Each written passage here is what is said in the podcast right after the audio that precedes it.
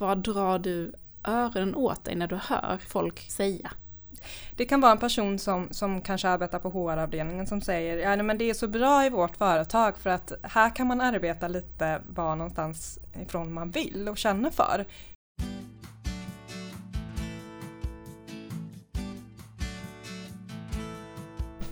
Hej och hjärtligt välkomna till ett nytt avsnitt av Mobility-podden.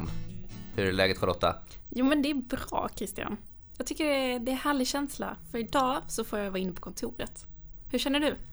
Det här är ju, man har inte så mycket att se fram emot nu för tiden. Så jag tänker att de här dagarna när man faktiskt får komma in på kontoret, det är lite veckans höjdpunkt. Mm. Det är nästan lite julstämning på det också känner jag. För man får liksom ta del av det här julpyntet som, som vi så fint har på kontoret. Mm. Jag tycker faktiskt att det är mer julpynt än vanligt i år än vad det brukar vara. Mm. Men det kanske är för att vi inte får ha någon julfest och, och så. Så får vi mer julpynt istället. Men jag tror alla känner så.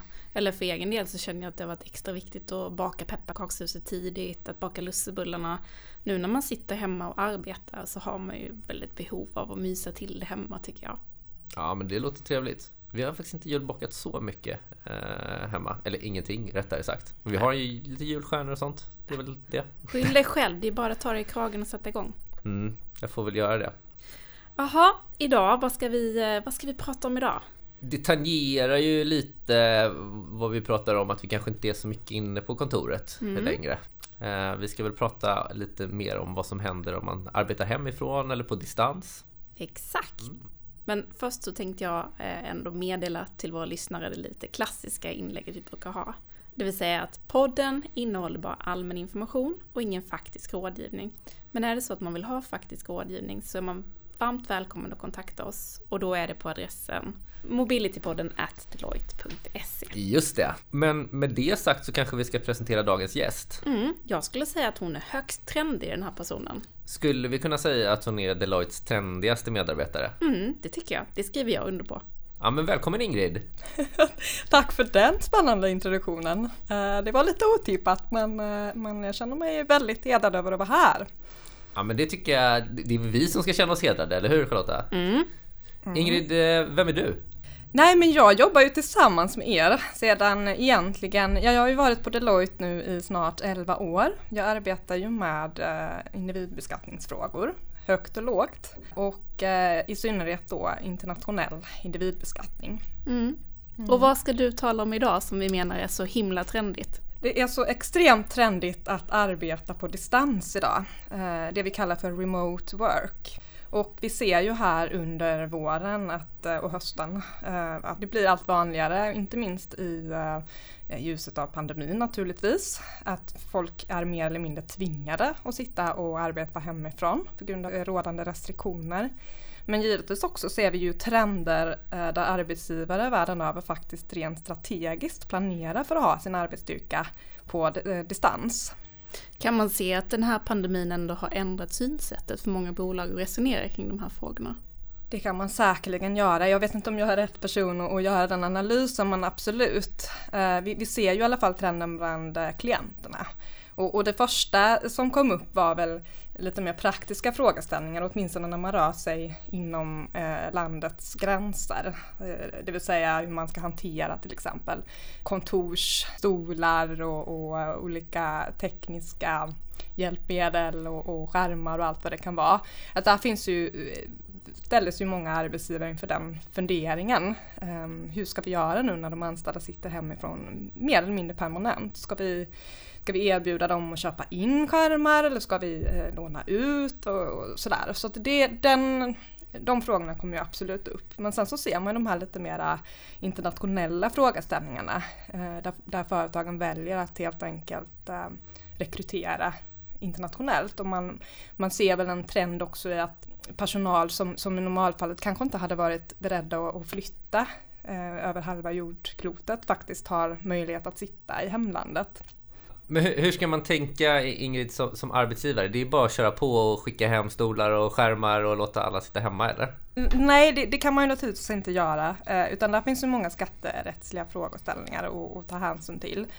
Och, och, det är ju så att, att eh, om arbetsgivaren köper in um, utrustning som, som då arbetstagaren lånar hem och, och hur det huvudsakliga syftet är att det ska användas i tjänsten så, så kan man tänka sig att det inte uppkommer några skattepliktiga frågeställningar. Men, men om man tänker sig framtiden då, eh, om, om arbetsgivare ska ha mer eller mindre en, en, personalstyrka som arbetar remote, vad ska man då göra av, eh, om man köper in 350 skrivbordsstolar, vad gör man av dem? Ska man lisa det då? Hur ska man lösa det rent praktiskt? Så att då hade man kanske velat förbereda för att, för att eh, arbetstagaren själv köper in den utrustningen som man behöver.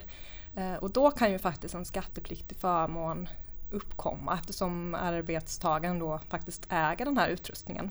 Det här är intressant tycker jag, för det här hänger också ihop lite med arbetsgivarens ansvar i förhållande till att se till att de anställda faktiskt har en bra arbetsmiljö, kan jag tänka mig.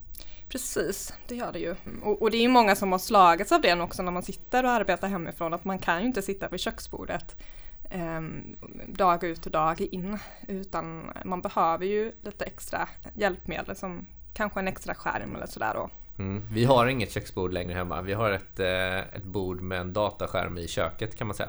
Mm. Så där kan man inte äta längre utan där jobbar man numera. Ja, var äter man någonstans då? Eh, framför TVn i soffan. Mm. Det är väldigt slappt hemma hos oss. Lyxigt. 15-åriga Christian hade jublat. Ja, det hade han nog. Det tror jag. Ja men Ingrid, vi, vi diskuterade lite här när vi planerade inför det här avsnittet och då så sa du en väldigt bra fråga. Vad, vad drar du öronen åt dig när du hör folk säga? Det kan vara en person som, som kanske arbetar på HR-avdelningen som säger ja, men det är så bra i vårt företag för att här kan man arbeta lite var någonstans ifrån man vill och känner för. Eh, och det ger ju en väldigt bra frihet för de anställda. Eh, jag tänker också situationer där man också utan att betänka konsekvenserna egentligen medger att man kan arbeta från ett annat land. Kanske av privata eller eh, ömmande skäl. Och, och där behöver man ju tänka över konsekvenserna av det. Mm, så det inte kommer som en överraskning. Nej, det kan ju bli rätt så tråkiga överraskningar, när man, i alla fall när man rör sig utanför Sveriges gränser. Mm. Just gränsöverskridande situationer, det är ju det som gör att det blir komplext. Mm. Eh, det gör det och olika länder har ju som bekant olika skattesystem och olika sätt att bedöma när skattskyldighet uppkommer och på vilka grunder också vad arbetsgivaren har för skyldigheter att rapportera skatt. Men jag tänker för lyssnarna, ska vi försöka oss på att ge ett praktiskt exempel? Låt säga att vi har en, ett svenskt bolag som vill anställa en person som sitter hemma och jobbar från Tyskland. Vad kan uppkomma för frågeställningar där? Då kan man ju tänka sig att den här personen, det första man måste avgöra är om den här personen är obegränsat eller begränsat skattskyldig här i Sverige för den inkomsten som man eh, tjänar in eh, här när man utför arbetet i Tyskland. Man har ju en svensk arbetsgivare som i grunden är skyldig att göra skatteavdrag och betala eh, sociala avgifter här. Eh, men eftersom den här personen då sannolikt är begränsat skattskyldig, alltså bara skattskyldig för inkomst som har sin källa här. Eh, för det är ju så grunden för hela vårt skattesystem är uppbyggt egentligen. Att arbetet, där arbetet fysiskt utförs, det är ju där som man beskattas för sin inkomst. Eh, och, och, då blir det lite speciellt i en sån här situation om man har en arbetsgivare i Sverige men man utför fysiskt arbetet i ett annat land hela tiden egentligen. Man tänker sig att det är en permanent lösning. Eh, så en person som är begränsat skattskyldig här är ju eh, per se då inte skattskyldig för inkomst som, eh, som inte avser arbete utfört här. Men, men det därmed inte sagt att det inte kan uppkomma skatt i hemlandet och att den svenska arbetsgivaren då faktiskt behöver erlägga skatt då löpande i Tyskland till exempel i det här fallet. Mm. Um, och sen uppkommer också frågor kring eventuella fasta driftställen kan det tänkas uppkomma ett fast driftställe för det svenska bolaget i Tyskland?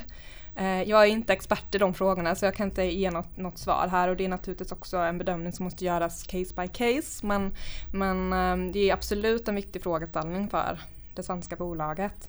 Sen så har man ju socialförsäkringsfrågor och det är ju viktigt eftersom socialförsäkringstillhörigheten den styr ju också i vilket land som sociala avgifter ska erläggas. Och, och i huvudregeln inom EU där, det är ju den här EU-förordningen som vi har som säger att huvudregeln är att personen ska tillhöra landets socialförsäkringssystem där arbetet faktiskt utförs.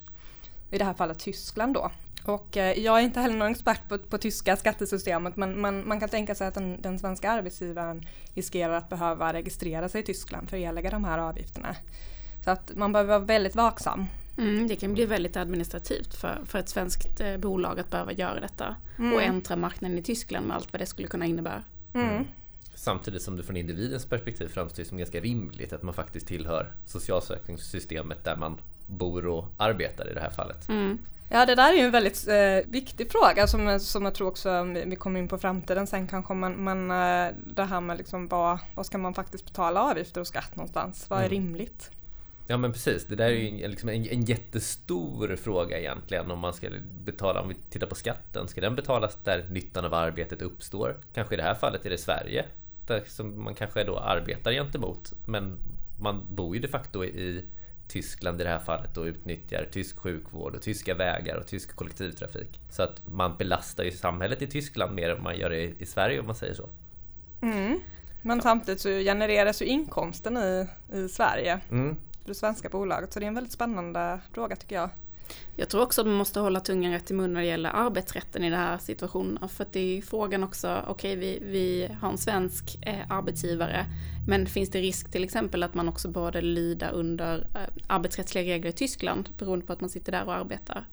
Det är faktiskt värt att, att fundera kring det. Mm, absolut, det finns väldigt många aspekter av det här. Eh, en ytterligare en aspekt som vi inte har nämnt är ju till exempel pensionslösningar, tjänstepension och, och, andra eh, förmåner och ersättningar. Att man måste benchmarka lite, eh, kan behöva benchmarka för att en den här tyska medarbetaren kanske ställer andra krav än vad en svensk medarbetare skulle mm. göra. Mm. Om det tyska skattesystemet ser annorlunda ut gentemot det svenska systemet så, så kan det finnas också kan det bli en tuff beskattning av vissa ersättningar som, som inte alls skulle vara föremål för skatt i Sverige. Mm. mm. Jag tänker också kollektivavtalsfrågor och sånt kan ju också bli aktuellt i de här fallen. Ja, jag tänker också på det du nämnde om pensioner. Det här med att eh, ofta har du en svensk anställning så har du svensk tjänstepensionsplan och gör du som arbetsgivare avsättningar till en sån per månadsbasis, det är ju inte helt omöjligt att en sån avsättning skulle kunna anses vara en skattepliktig förmån i Tyskland. Mm. Det, det är ju inte helt ovanligt. Så man måste verkligen hålla tungan rätt i mun när man, man tillåter sina anställda att eh, vara med i, i svenska pensionsplanen när man ändå sitter och arbetar från hemmet i andra länder. Absolut. Men hur ska man göra då som bolag för att, för att ha liksom överblicka de här konsekvenserna? Mm, jag tänker att det är viktigt att man har en gemensam och tydlig policy och också att man tar den hjälpen och det stödet som finns och tillgå. Att man skaffar sig en överblick över vad de anställda faktiskt sitter och arbetar. Det är inte helt säkert att alla bolag har koll på det där skulle jag säga. Mm. Eh, så det är nog steg ett. Och ta också eh, hjälp av tekniska lösningar. Att man helt enkelt skaffar sig en överblick över vad de anställda sitter och arbetar och på vilka premisser. Men sen naturligtvis också att man har en, eh, sätter upp en långsiktig policy hur tänker man kring remote work? För att jag tror inte att vi kan komma ifrån att det är framtidens sätt att arbeta på. Men det handlar om om att kunna förutse risker och, och eh, rapporteringskrav. Okej, men om, om vi vänder på, på, exemplet då och så tänker vi oss att vi har en svensk person som bor i Sverige men som har fått napp här på en tysk arbetsgivare eh, och ska börja arbeta därifrån eh, men kommer att sitta kvar i Sverige och jobba hemifrån hela tiden. Blir det samma saker man behöver tänka på då som när vi hade det motsatta exemplet eller blir det lite andra frågeställningar som uppkommer? Mm, till stor del blir det ju det, eh, fast omvänt tänker jag. Det man måste vara vaksam på är ju att eh, från och med nu 1 januari 2021 så har vi ju nya regler i Sverige också där det faktiskt ställs krav på en utländsk arbetsgivare som inte har fast driftställe här i Sverige att erlägga skatt löpande om man har anställda som, som arbetar här och utför arbete i Sverige. Och där är såklart frågan om fast driftställe också relevant av, av flera anledningar. Sen så finns det ju samma komplexitet med socialförsäkringsfrågorna. Eh, den tyska arbetsgivaren kanske rent av missar och inte har tänkt på att eh, eftersom den här anställda arbetar rent fysiskt i Sverige så ska ju han eller hon tillhöra svensk socialförsäkring och då blir det ju sociala avgifter som ska erläggas här i Sverige. Eh, och det kan ju bli väldigt kostsamt för det utländska bolaget. Sverige har ju ganska höga avgifter om man jämför med många andra länder. Så det kan bli en rätt så otrevlig överraskning skulle jag säga. Just det. Men de är i alla fall lite lägre för utländska arbetsgivare än vad de är för svenska. Det är de ju. Det är en liten tröst för, ja, för det uh, tyske, tyska bolaget där. Precis, det, är det ju absolut. Men man kan väl ändå tänka sig att, att det blir en uh, inte så rolig överraskning om man har, om man har missat det från början. Nej, det är såklart. Nej, intressant. Jag känner att eh, det här är absolut saker som man behöver ta höjd för som företag och inse vilka risker som faktiskt är förenat med att tillåta remote work inom sin organisation. Det bör man absolut. Ja, det finns ju till och med exempel på internationella koncerner som har, som har anställt um, remote work directors och liknande. Mm. Um, med helt enkelt personal som, som enbart ska fokusera på de här, den här typen av frågeställningar. Mm. Så det är ju det är verkligen spännande. Det ska bli spännande att följa framtiden helt enkelt. Mm. Jag tror inte vi kommer att, ha den här 8 5 kontors, det, det arbetet det tror jag liksom är förbi. Är det mm, rimligt att tänka att den här funktionen kommer vara inom mobility-funktionen hos ett företag eller ja, inom HR? Är det där de här frågorna kommer landa så att säga? Jag tror ändå att det är de som kanske är bäst lämpade men man måste ha stöd i finance naturligtvis. För det finns ju väldigt mycket frågeställningar som, som rör finansiella bitar också. Mm. Ehm, så det är ju en härlig hybrid av mängder av frågor egentligen. Mm. Så att jag tror alla måste vara rätt så uppsjungna på, på reglerna och förstå konsekvenserna. Det gäller, känner jag, att ha gjort sin due diligence innan man eh, bara ger grönt ljus och för sina medarbetare att jobba på det här sättet. Ja, man vill nog gärna ha någon policy eller guide att luta sig tillbaka på. Man kan ju tänka sig också att medarbetarna lär ju ha en hel drös med frågor kring vad de får och inte får göra och att man också då är konsekvent i vad man tillåter och inte tillåter bland de anställda. Mm. Jag kan tänka mig också att man kanske inte riktigt har funderat kring de här frågorna som anställd. Att man bara tänker att det, det är väl inga problem att jag sitter i ett annat land och jobbar. Eller du vet. Man Expensar en datorskärm. Och... Nej men lite så. Jag mm. tänker att det kanske är det är inte riktigt det naturliga sättet att tänka att det skulle föranleda konsekvenser. Nej precis. Den mer välbeställde medarbetaren kanske drar till sommarhuset på Rivieran och, och sätter sig där och jobbar. När man tänker att man inte behöver vara på kontoret längre. Det låter härligt, men det kan ju bli dyrt. Det kan bli dyrt, det kan det. Jag ser ändå att det här kan bli problem. Um, eller vad säger du Christian?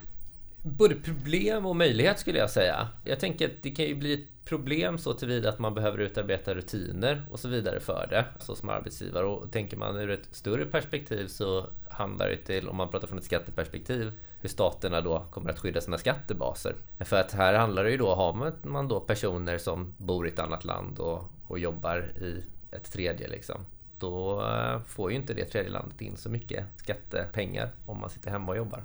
Men Ingrid, vad skulle du säga, är vårt skattesystem verkligen anpassat för det här nya sättet att faktiskt jobba på? Jag skulle säga att vårt skattesystem är ju utformat för många år sedan, innan tekniken tog rejäl fart. Och det är ju utformat utifrån det klassiska synsättet. Ja men där du utför arbete, det är också där som du skatta för din inkomst. Ehm, men, men, dagens arbete är ju lite mer fokuserat på hur utför vi det? Och, och, det är såklart olika, jag menar, jobbar man på ett sjukhus eller eh, en restaurang, det, det, arbetet går ju inte att utföra var någonstans som helst. Även om vi ser såklart de här eh, vårdmottagningarna online och så vidare, eh, att även de börjar jobba lite remote. Men i grunden så finns det ju vissa yrkeskategorier som inte kommer att, att ändras så mycket tänker jag. Men de som har möjlighet att jobba remote kommer nog mer och mer att göra det, för tekniken kommer ju, vi vet ju inte hur det ser ut om två, tre år. Vi tycker att vi är häftiga nu som sitter och jobbar i Teams och, och har alla möten digitalt men vem vet vad vi är om eh, tre år. Mm, det ska bli spännande att se om man, kan, eh, om man kommer höra på företag att vi är trendiga, vi tillåter remote work och hela den här biten som du nämnde. Och att man också har gjort sin hemläxa och kollat vad, vad faktiskt innebär det här för konsekvenser. Ja, men nu när vi, vi har hört dig eh, prata om det här Ingrid så skulle man ju kunna tänka sig egentligen att det finns tre olika perspektiv på, på den här frågan kring remote work. Vi har dels liksom nu den nuvarande situationen som är pandemidriven, att folk arbetar hemifrån. Men så har vi också den här utvecklingen då att fler och fler kanske kommer att sitta hemifrån på grund av kostnadsfrågor kring att resande faktiskt är en kostnad för bolaget. Men också kanske en, en miljö och klimataspekt av att resande kanske inte är så himla bra för klimatet. Samtidigt som vi då har egentligen det tredje perspektivet med ja, men hur kommer egentligen stater i framtiden ta ut sina skatter om mm. helt plötsligt folk sitter i ett land och jobbar gentemot ett annat. Vad tror du om det Ingrid? Jag tycker jag är väldigt kloka tankar. Eh, och, och, vi kommer ju sannolikt då att behöva se över skattesystemet. Jag tror att det kommer komma som en naturlig följd av detta. Och kanske ja, men på mellanstatlig nivå, man kanske börjar inom EU. Säg. Um, man, man, uh, någonting kommer ju behöva göras. Sen tar ju lagstiftningsarbetet väldigt lång tid ofta, eh, mycket längre tid än vad den digitala utvecklingen gör det, det kommer ju gå med rasande fart, tänker jag. Nej men Ingrid, det har varit jättehärligt att ha dig här idag och prata om det här, för det är ju högst upp på agendan hos många att faktiskt fundera kring det här med remote work och vad det innebär. Ska vi försöka runda av och ge något litet medskick till våra lyssnare? Mm, om man ska våga sig på det, nej, men det är just det här med tydliga eh, policies, att man behöver utarbeta tydliga riktlinjer för hur medarbetarna faktiskt arbetar remote eh, och inom vilka ramar och, och, när det är möjligt. Och sen så är det ju att man måste ha överblick över hur medarbetarna arbetar så att man kan förutse eventuella eh, skatte och, och rapporteringskrav och såklart alla andra frågeställningar som, som vi har benämnt här då. Tack Ingrid. Christian, vad känner du? Har du lärt dig saker idag? Oh ja, jag tycker det har varit jätteintressant att liksom få det här perspektivet på de här frågorna kring just distans och hemarbete. Vad tycker du? Jo, jag håller med. Jag håller med. Det är som sagt trendigt. Och med det sagt så ska väl vi runda av för dagen. Det ska vi. Och det här blir väl vårt sista avsnitt innan jul va? Mm, så är det. Med det sagt hörni, tack för oss. Har man önskemål om ämnen vi ska ta upp efter nyår på det nya året, då tycker jag att man absolut måste få mejla oss på mobilitypodden deloitte.se. Mm. Ha det fint allihopa! God jul på er! God jul!